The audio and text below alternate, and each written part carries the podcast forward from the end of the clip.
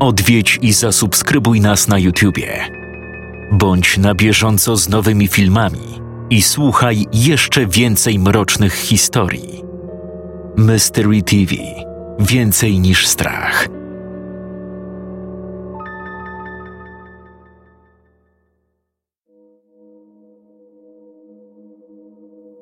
Wszystko zawdzięczał internetowi.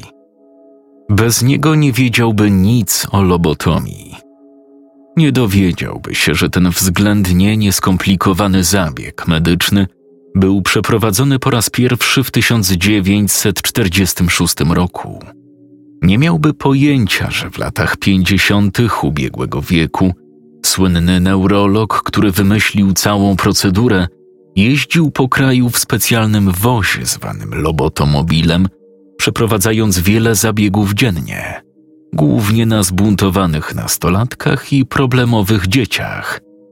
Jednak przede wszystkim nie wiedziałby, że leukotomię z nacięciem strony oczodołowej płata czołowego można łatwo przeprowadzić jedynie z użyciem szpikulca do lodu i młotka.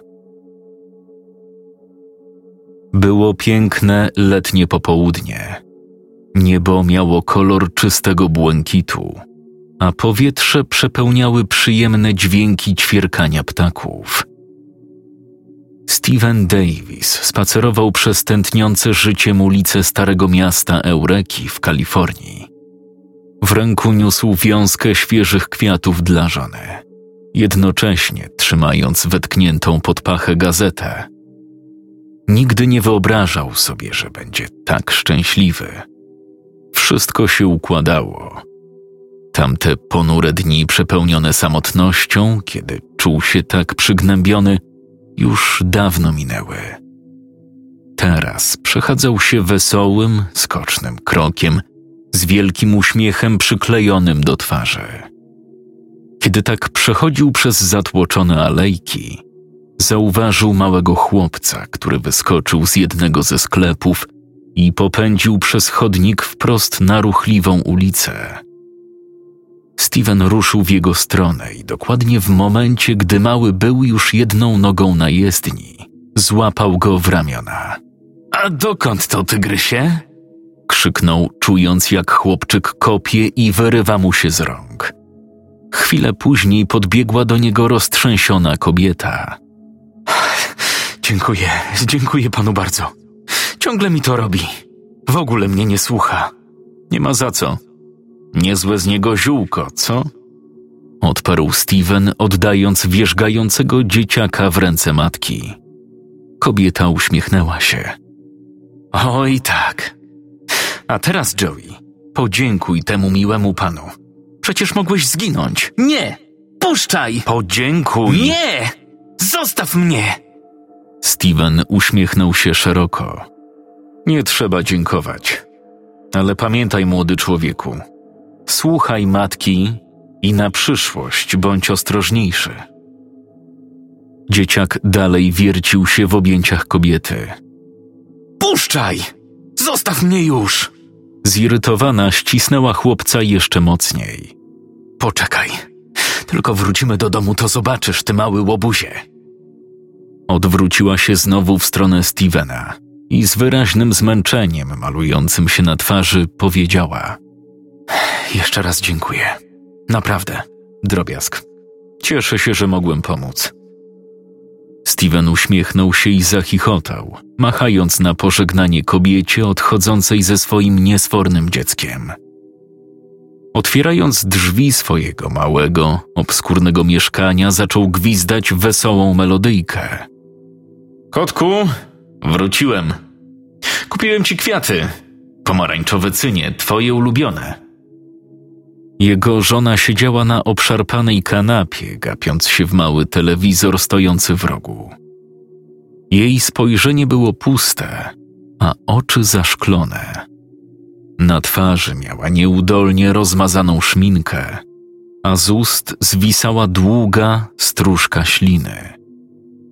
Steven poszedł do kuchni wyciągnął stary, niebieski wazon z zepsutej szafki. Wlał trochę wody, a następnie delikatnie włożył do niego łodyżki cyni.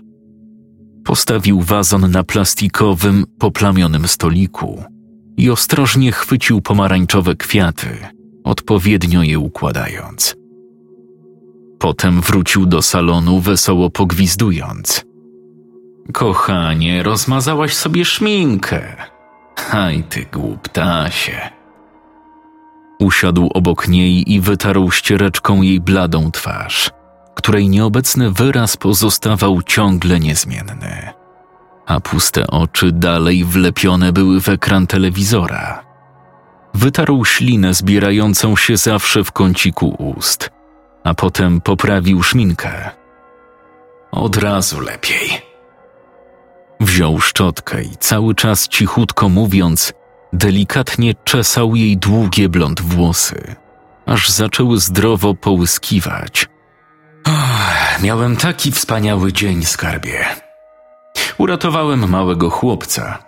Złapałem go w ostatniej chwili, kiedy wybiegał na ulicę.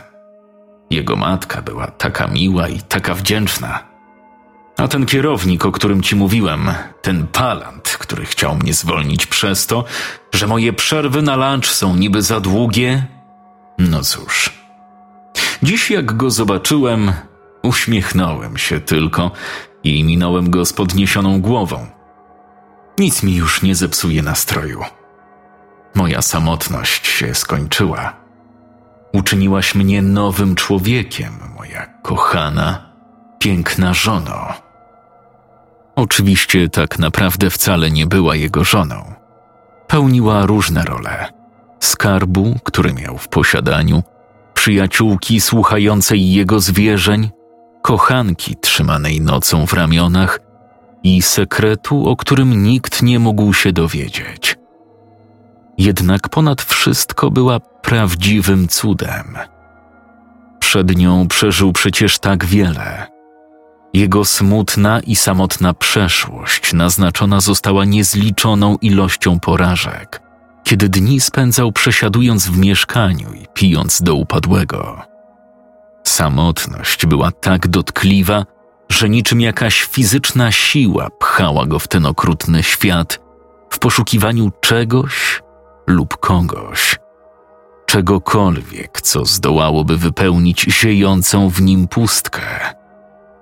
Często zostawiał sobie ich ciała na jakiś czas. Od dla zabawy. Pewnego dnia przyszła mu jednak do głowy myśl.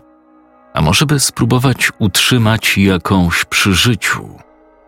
Był taki samotny. Zwłoki były w stanie zaspokoić go tylko na chwilę, a potem zawsze budził się w nim smutek, gdy w końcu musiał się ich pozbyć.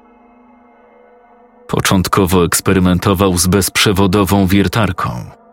Umieszczał wiertło w okolicy podstawy czaszki, tuż powyżej kręgosłupa i powoli naciskał włącznik – Próbował utrzymać stabilne dłonie, podczas gdy wiertło przebijało się przez ciało i docierało do kości. Kiedy wyczuwał, że przewiercił się przez czaszkę i dotarł do miękkich tkanek mózgu, kolejno wycofywał wiertło i znów pchał do przodu. Ale to nigdy nie działało. Zawsze szybko umierały. Próbował robić mniejsze otwory – dodawać do rany kwas. Kiedyś nawet jedna z nich przeżyła cały dzień, ale po powrocie z pracy zastał ją bladą i sztywną, z sinymi ustami, leżącą na podłodze we własnym moczu i odchodach. Wtedy właśnie postanowił poszukać więcej informacji. Zaskoczył go ogrom wiedzy znalezionej w internecie. Artykuły na temat lobotomii, które czytał, były bardzo szczegółowe i pouczające. Jak wcześniej mógł być tak głupi? Penetrował wiertłem cały móżdżek. Zamiast tego musiał przeciąć połączenia w płacie przedczołowym. Mógł to zrobić bardzo prosto, przeprowadzając leukotomię z nacięciem strony oczodołowej. Zawsze chciał robić to od tyłu głowy, żeby ich twarze pozostały piękne i nienaruszone. Ale gdyby spróbował umieścić wiertło w kąciku oka, Był bardzo podekscytowany tym pomysłem. Gdyby zachował ostrożność, wejście przez oczodół zostawiłoby tylko niewielkie zasinienie, które zapewne szybko by zniknęło. Próbując nowej metody, za pierwszym razem odniósł kolejną porażkę. Niska, szczuplutka dziewczyna o rudych włosach. Miała piegi i rzeczywiście była urocza. Przeprowadził operację dokładnie tak, jak opisywano w internecie. Umieścił szpikulec do lodu w kąciku lewego oka. Odsuwając gałkę oczną, ostrze powoli wślizgiwało się niżej, aż końcówka uderzyła w oczodół. Następnie, żeby go przebić, ostrożnie uderzył w trzonek szpikulca młotkiem. Zrobił to precyzyjnie, uważając na kierunek i kąt nachylenia. Potem zdecydowanym ruchem, jakby ze skrobywania, oddzielił płat przedczołowy od wzgórza w międzymózgowiu. Niestety nie przyniosło to spodziewanych efektów. Po wybudzeniu pozostała oszołomiona. Nie była w stanie poprawnie mówić. Jednak, mimo wszystko, większość zmysłów i podstawowych funkcji motorycznych nadal była aktywna. Kiedy do niej podszedł, zaczęła krzyczeć i bić. Planował spróbować jeszcze raz, ale poczuł, że narasta w nim ta okropna fala złości. Prawdziwa furia zrodzona z poczucia osamotnienia. Zaczął uderzać głowę dziewczyny łomem.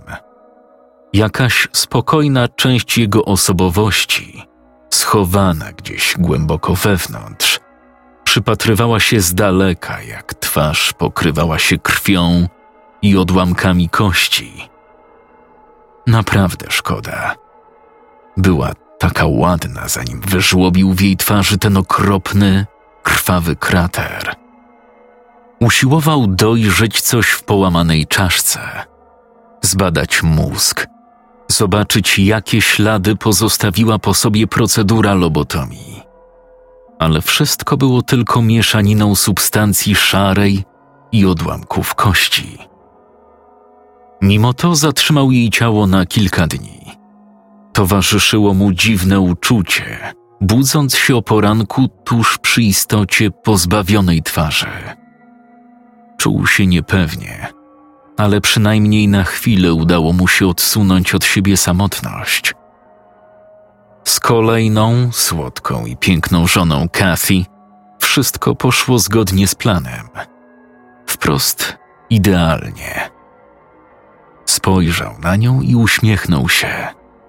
Był prawdziwym szczęściarzem. Mogę zmienić kanał, kochanie? Zapytał, odkładając szczotkę do włosów i chwytając pilot od telewizora. Zobacz, leci idol, twój ulubiony. Zacharczała cicho. W kąciku ust znów zaczęła zbierać się ślina. Poszedł do kuchni, wyjął garnek, wlał do niego puszkę zupy i mieszając ją zwolna mruczał sam do siebie. Gdy płyn zaczął bulgotać, przelał go do miski i postawił naczynie na tacy. Obok ułożył łyżkę i wszystko zaniósł do salonu. W dekolt sukienki pod brodę wetknął jej serwetkę i podał pierwszą łyżkę zupy do ust. Cicho jęknęła, przełykając. Zuch, dziewczyna. Musisz nabierać sił, zwłaszcza teraz, kiedy masz zostać mamą. Przeniósł spojrzenie niżej, zatrzymując wzrok na jej wyraźnie zaokrąglonym brzuchu. Czuł, jak narasta w nim wzruszenie. Sięgnął po kolejną łyżkę zupy i wetknął ją między rozchylone usta dziewczyny. Miał zostać ojcem. W oczach stanęły mu łzy.